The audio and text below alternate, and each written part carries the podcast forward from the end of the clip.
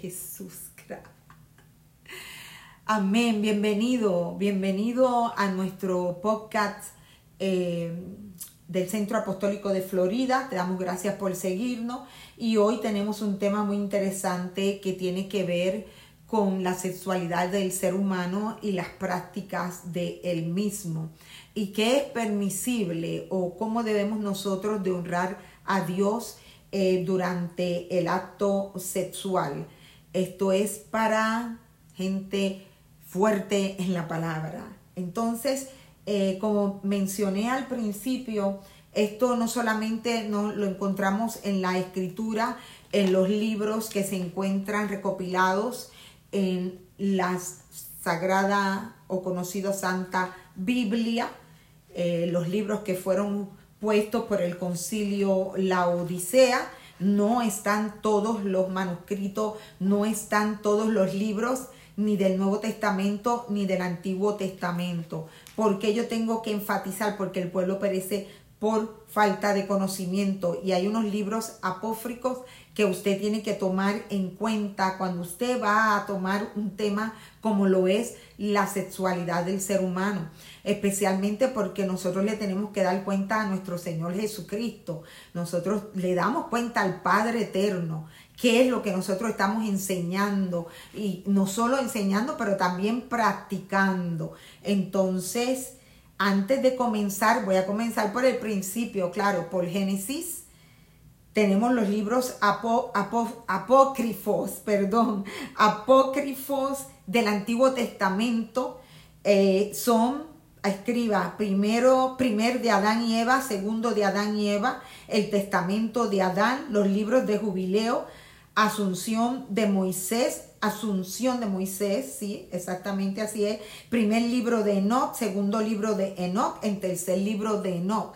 Esto quiere decir que estos libros no fueron incluidos eh, bajo estos concilios que se formaron mucho tiempo después, bajo un liderato que hoy en día yo libremente digo que son cuestionables, pero ok, vamos a ponerle un paréntesis ahí para enfocarnos en el tema de hoy. Y entonces Eh, entender que para poder conocer la mente y el corazón de Dios tenemos que conocer el principio. No me puedo dejar llevar solamente por el libro de Génesis que escribió Moisés, porque antes de Moisés escribir ya habían otros escritos. Sorry. Sí, así es. De hecho, estaba haciendo un estudio eh, la otra noche. Y wow, me quedé bien, bien este, sorprendida porque claramente pues pude ver que de hecho eh, en el momento en que llega el diluvio, que se desatan las aguas sobre la tierra, eh, verdaderamente ya había habido mucho... Eh, mucha alerta, pero estaba sucediendo algo. Pero vamos a ver primero cómo es que conocemos, porque esa es una de las cosas de sanidad y liberación, cómo yo conozco, eh, cómo conocí algunos aspectos de la vida, si no todos, eh, cuál es el lente, así como unos espejuelos, el lente que yo uso para mirar el ambiente que me rodea o lo que se conoce el mundo que me rodea, cómo yo eh, canalizo las experiencias de la vida. Todo eso tiene que ver desde cómo yo conocí. Entonces, bíblicamente hablando, vamos a movernos a un aspecto teológico. Si yo no conocí bien, si yo conocí con un lente que estaba eh, oscuro, o vamos a decir que no estaba claro, que tenía un velo de frente, ¿por qué? Porque, ay bendito, qué pena, ¿no? ¿Cómo me da pena? Que se les olvidó añadir algunos libros importantes, pero no importa, no se desanime, que aquí está Evelyn Terán para recordárselo. Entonces, hay un aspecto bien importante que podemos comenzar en Génesis, como fundamento al tema este, al tema, perdón, este de la sexualidad. Voy a tratar de no hablar muy rápido. Y si me falta tiempo, entonces termino la clase y comienzo la segunda parte. Y usted lo va a buscar en la aplicación Anchor, va a bajar la aplicación Anchor, va a buscar C A F y cuando usted encuentre C A F, que son las siglas del Centro Apostólico de Florida, usted va a poder escuchar en español o en inglés todo lo que tenemos grabado ahí de sanidad y de liberación. Entonces, si usted abre su Biblia en Génesis, en el libro de Génesis, en el capítulo ya cinco, usted, si es buen observador, verá que dice los descendientes de Adán. Pero en realidad, si usted comienza desde el primer capítulo y se deja llevar por los temas que han puesto, el hombre en el huerto del Edén, la desobediencia del hombre, Caín y Abel, ya usted ve que en el capítulo cinco ya Caín mató a Abel. Caín mató a Abel. Entonces, cuando dan los descendientes de Adán, preste atención, a Caín lo dejan fuera. Déjeme buscar una información, porque es que, bueno, no la tengo aquí, este es el Nuevo Testamento. Tengo el Antiguo Testamento, después se la busco, se la debo. Pero usted tiene que entender que al autor de este libro le faltaba, no que le faltaba información, la pudo, la pudo haber sabido, conocido. Claro que el autor sabía que había un Caín, y Caín era descendiente de Adán. Pero no lo menciona con la intención de mostrar solamente la, los hijos de Dios, la genealogía que venía directamente eh, de aquellos que dentro de la raza humana, del principio de la creación, se habían mantenido bajo la cobertura del Padre Eterno, a pesar del pecado de sus padres, de Adán y de Eva. Entonces, Eh, primero, si usted no lo sabía y se puede enterar, mire, lo puede encontrar en, en el libro de Adán y Eva. Usted puede ver ahí que eh, Adán y Eva, cuando tuvieron a sus hijos, no solamente eh, nació eh, Adán y Caín, también le nacieron hermanas, es decir, que venían eh, con los gemelos, no, no, no, no llegaron solos, ellos llegaron acompañados. Claro, qué inteligente el padre, porque de alguna manera se tenían que procrear. Ahora, en el capítulo cinco, usted puede ver inmediatamente que entonces dice que los descendientes de Adán, y se los voy a resumir, usted sígame en su casa con la Biblia, comienzan a mencionar a Adán, y Adán tuvo a Set, y Set tuvo a Enos, no a Enoch, Enos, ¿ok? Y Enos tuvo a Cainán. Y Cainán engendró a Mahalaleel, Mahalaleel, no, Mahalaleel, Mahalaleel, y Mahalaleel a los ochocientos cuarenta años engendró mucho, pero él engendró a un individuo muy especial llamado Yared. Yared o Jared se convierte en un, en, en una, en un, en un punto clave, en un cambio eh, catastrófico en esta línea de los descendientes de Adán. Pero pregúntese, yo voy a usar mis, bueno, los del podcast no me ven, pero imagínense, usted tiene al norte, usted posiciona a los descendientes de Adán, a estos que yo leo, con todos los ochocientos y pico de años que vivía cada uno y todos los hijos y las hijas que le nacieron, ¿ok? Todo un familión. Y al sur usted posicione al que había salido del norte, a Caín, donde Caín se había apartado con la hermana que se llevó y con la que comenzó a procrear. Pero Caín no estaba solo, con Caín estaba Satán, hello. Con Caín estaban eh, Satanás, Eh, siendo de gran influencia, y ellos cediendo a todos los deseos y las demandas de Satanás, porque ellos ya vivían en pecado.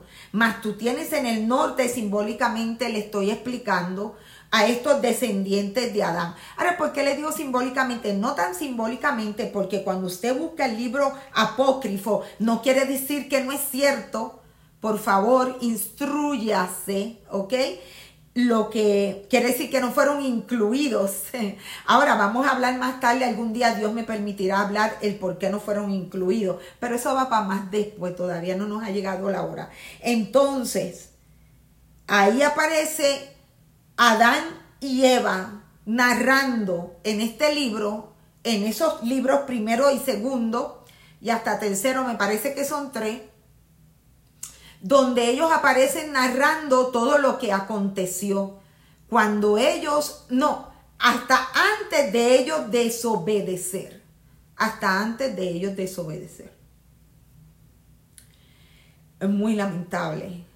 Entonces, cuando usted estudia estos manuscritos, estos escritos, usted puede comprender el por qué solo se mencionan los descendientes de Adán y la importancia de Yared. Cuando llega Yared, Yared entonces engendró a Enoc.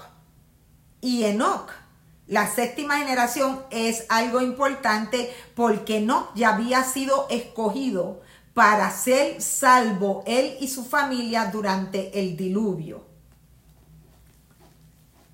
Y luego de Enoc es otra historia que no la vamos a tocar ahora. Ahora, ¿por qué yo digo esto? Porque en los escritos del Antiguo Testamento judío aparece cómo es que los descendientes de Yared, aunque haber sido nombrado aquí como descendientes de Adán, Yared, él mismo, Jared, él mismo baja, desciende del norte, desciende de la montaña, de donde estaba la cueva de los tesoros, y es atraído por lo que está pasando, que él puede ver qué sucede en el terreno donde están sus familiares, donde está Caín y donde habita Satanás. Y él es llamado la atención por el ambiente, por la música que ya usaban, por los colores que usaban, porque muchos secretos revelaron los ángeles caídos a las mujeres que tomaron y ellas a los hombres. So, la corrupción ya se manifestaba ahí. Yo quiero que tú sepas y que tú entiendas, y ayúdame, Padre, porque esto es bien fundamental para lo que te voy a enseñar después. Que esta corrupción de lujuria y de lascivia y de inmoralidad, donde llegó al punto que no se sabía, no había estructura familiar entre ellos porque los hijos tomaban a las madres, las madres se iban con los padres y los, y los hermanos con las hermanas y no había ni estructura familiar. Y este hombre Yared, que venía de la, de la Caín era, venía también de Adán y Eva, hello, pero él era nombrado porque él más adelante se convierte en el padre de Enoc. ¿Pero por qué? Porque ya Dios lo había marcado, ya Enoc había nacido cuando Yared se contamina. Bueno, no llegó a contaminarse, él es seducido por Satanás y se mezcla, sale y se mezcla con la familia de Caín, que estamos hablando de miles y miles y miles y miles de personas. Han pasado muchos, muchos, muchos años. Y, los, y la perversión que había, ellos quieren prostituir a esta persona, a este personaje Yared. Ellos lo quieren prostituir, ellos lo quieren, eh, quieren que él comience a tomar las mujeres que estaban con ellos, según ellos le hacían a las mujeres. Pero Yared, el temor de Dios cayó sobre él y él comenzó a orar. Y el mismo Dios envió a un ángel que lo rescató, que lo sacó y lo devolvió a la montaña, lo devolvió a donde él pertenecía, a la cima de la montaña, cerca donde estaba la cueva de los tesoros, que fue donde Dios depuso a Adán y Eva después que pecaron. Esto es mucha información que yo les estoy dando. Y esto es increíble, porque ya para este tiempo Enoc ya estaba grande. Y ya no solo Yared, porque tengo aquí en mi nota que fue lo que estudié hace poco, que me quedé como wow.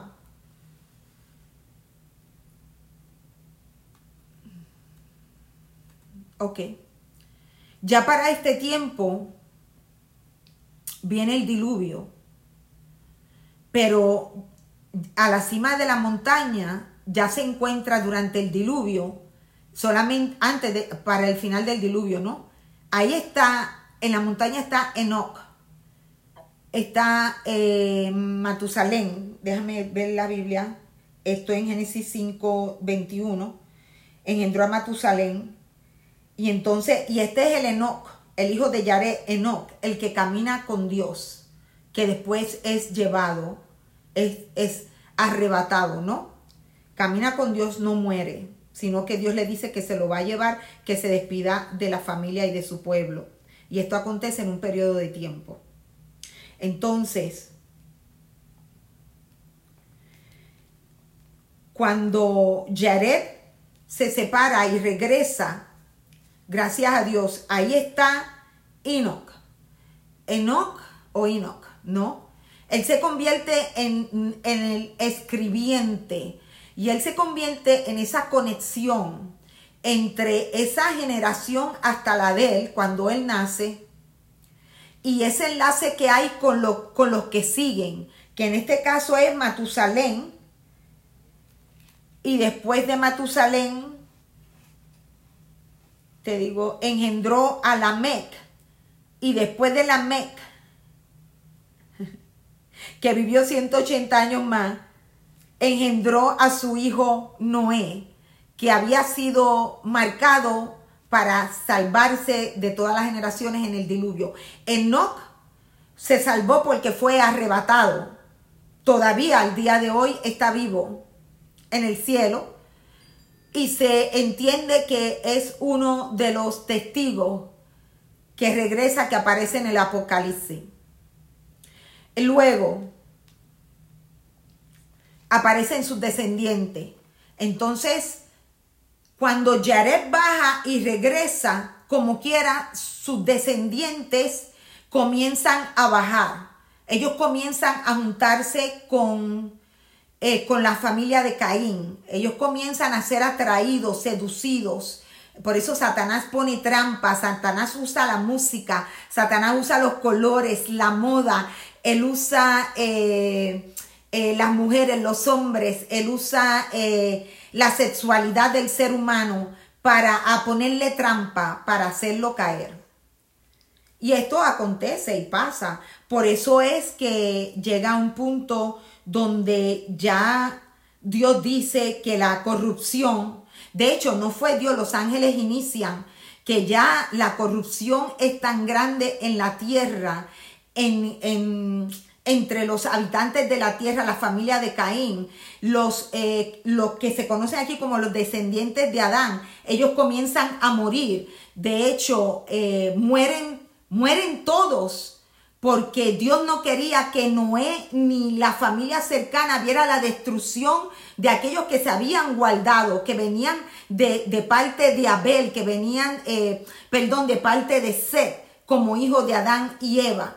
Entonces, cuando queda simplemente eh, Noé, entonces es que se desatan las aguas. Es más, cuando Noé nació, el padre pensó que tal vez era un hijo de un ángel caído, porque era excepcional. El otro día yo estaba viendo un video de una mamá que el bebecito de meses le decía, le, creo que le decía, I love you. Él, ella le decía, I love you. Y él, él, él, él le, le hablaba para atrás, I love you. Eh, y eh, Noé, cuando nació, fue un niño muy excepcional. Eh, brillaba y el pelo era muy blanco. Y, el, y era tan, iluminó tanto la habitación que los padres se asustaron y pensaron que a lo mejor era, eh, él era un hijo de un ángel caído, porque ya habían seres creados por ángeles caídos que se habían juntado con las mujeres de la tierra, con las mujeres de Dios. Entonces, eh, ellos tienen que buscar ayuda y él, él le habla,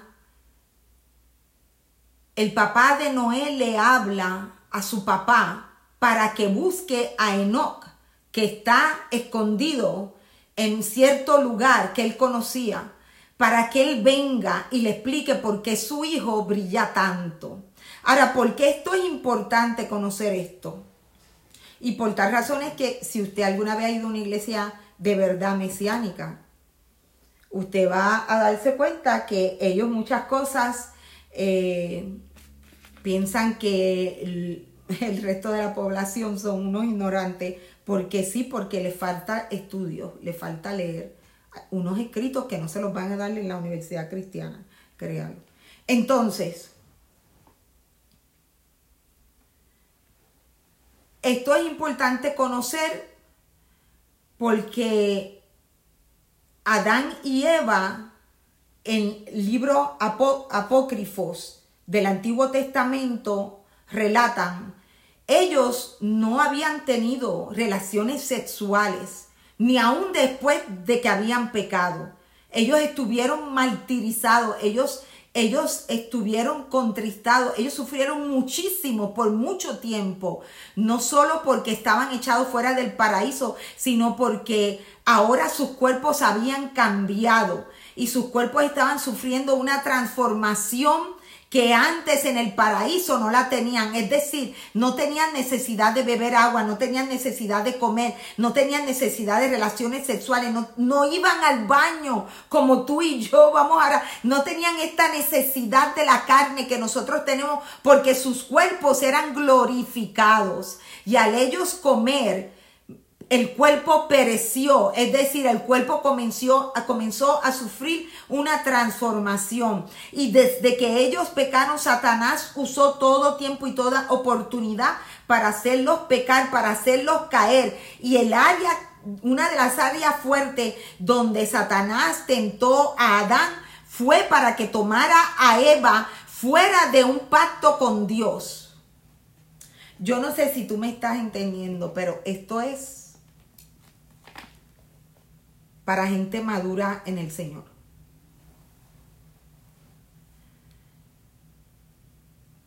Entonces, déjame decirte que llegó el tiempo, después que nació el último hijo de Adán y Eva, que Adán le pidió, le pidió a Dios que le quitara el deseo que él tenía de estar con Eva, hablando en el aspecto sexual.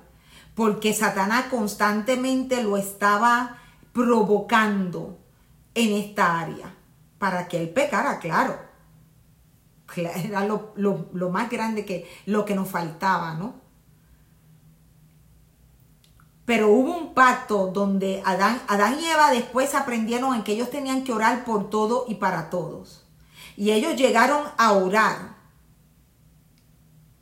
antes de entregarse como esposo y como esposa. Y ellos tuvieron que aprender. Y Dios honró esa noche y ese matrimonio porque ellos se casaron delante de Dios. Porque ellos le pidieron a Dios que los ayudara a entrar en esa unión. Porque ellos no tenían ni idea, ni tan siquiera, ni de cómo comer. Porque nunca habían comido. Dicen los escritos que ellos... Ellos ni caminaban y de momento se dieron cuenta que iban caminando saliendo del paraíso hacia afuera porque no sabían ni caminar. Ahí te explica por qué Jesús caminó por encima de las aguas.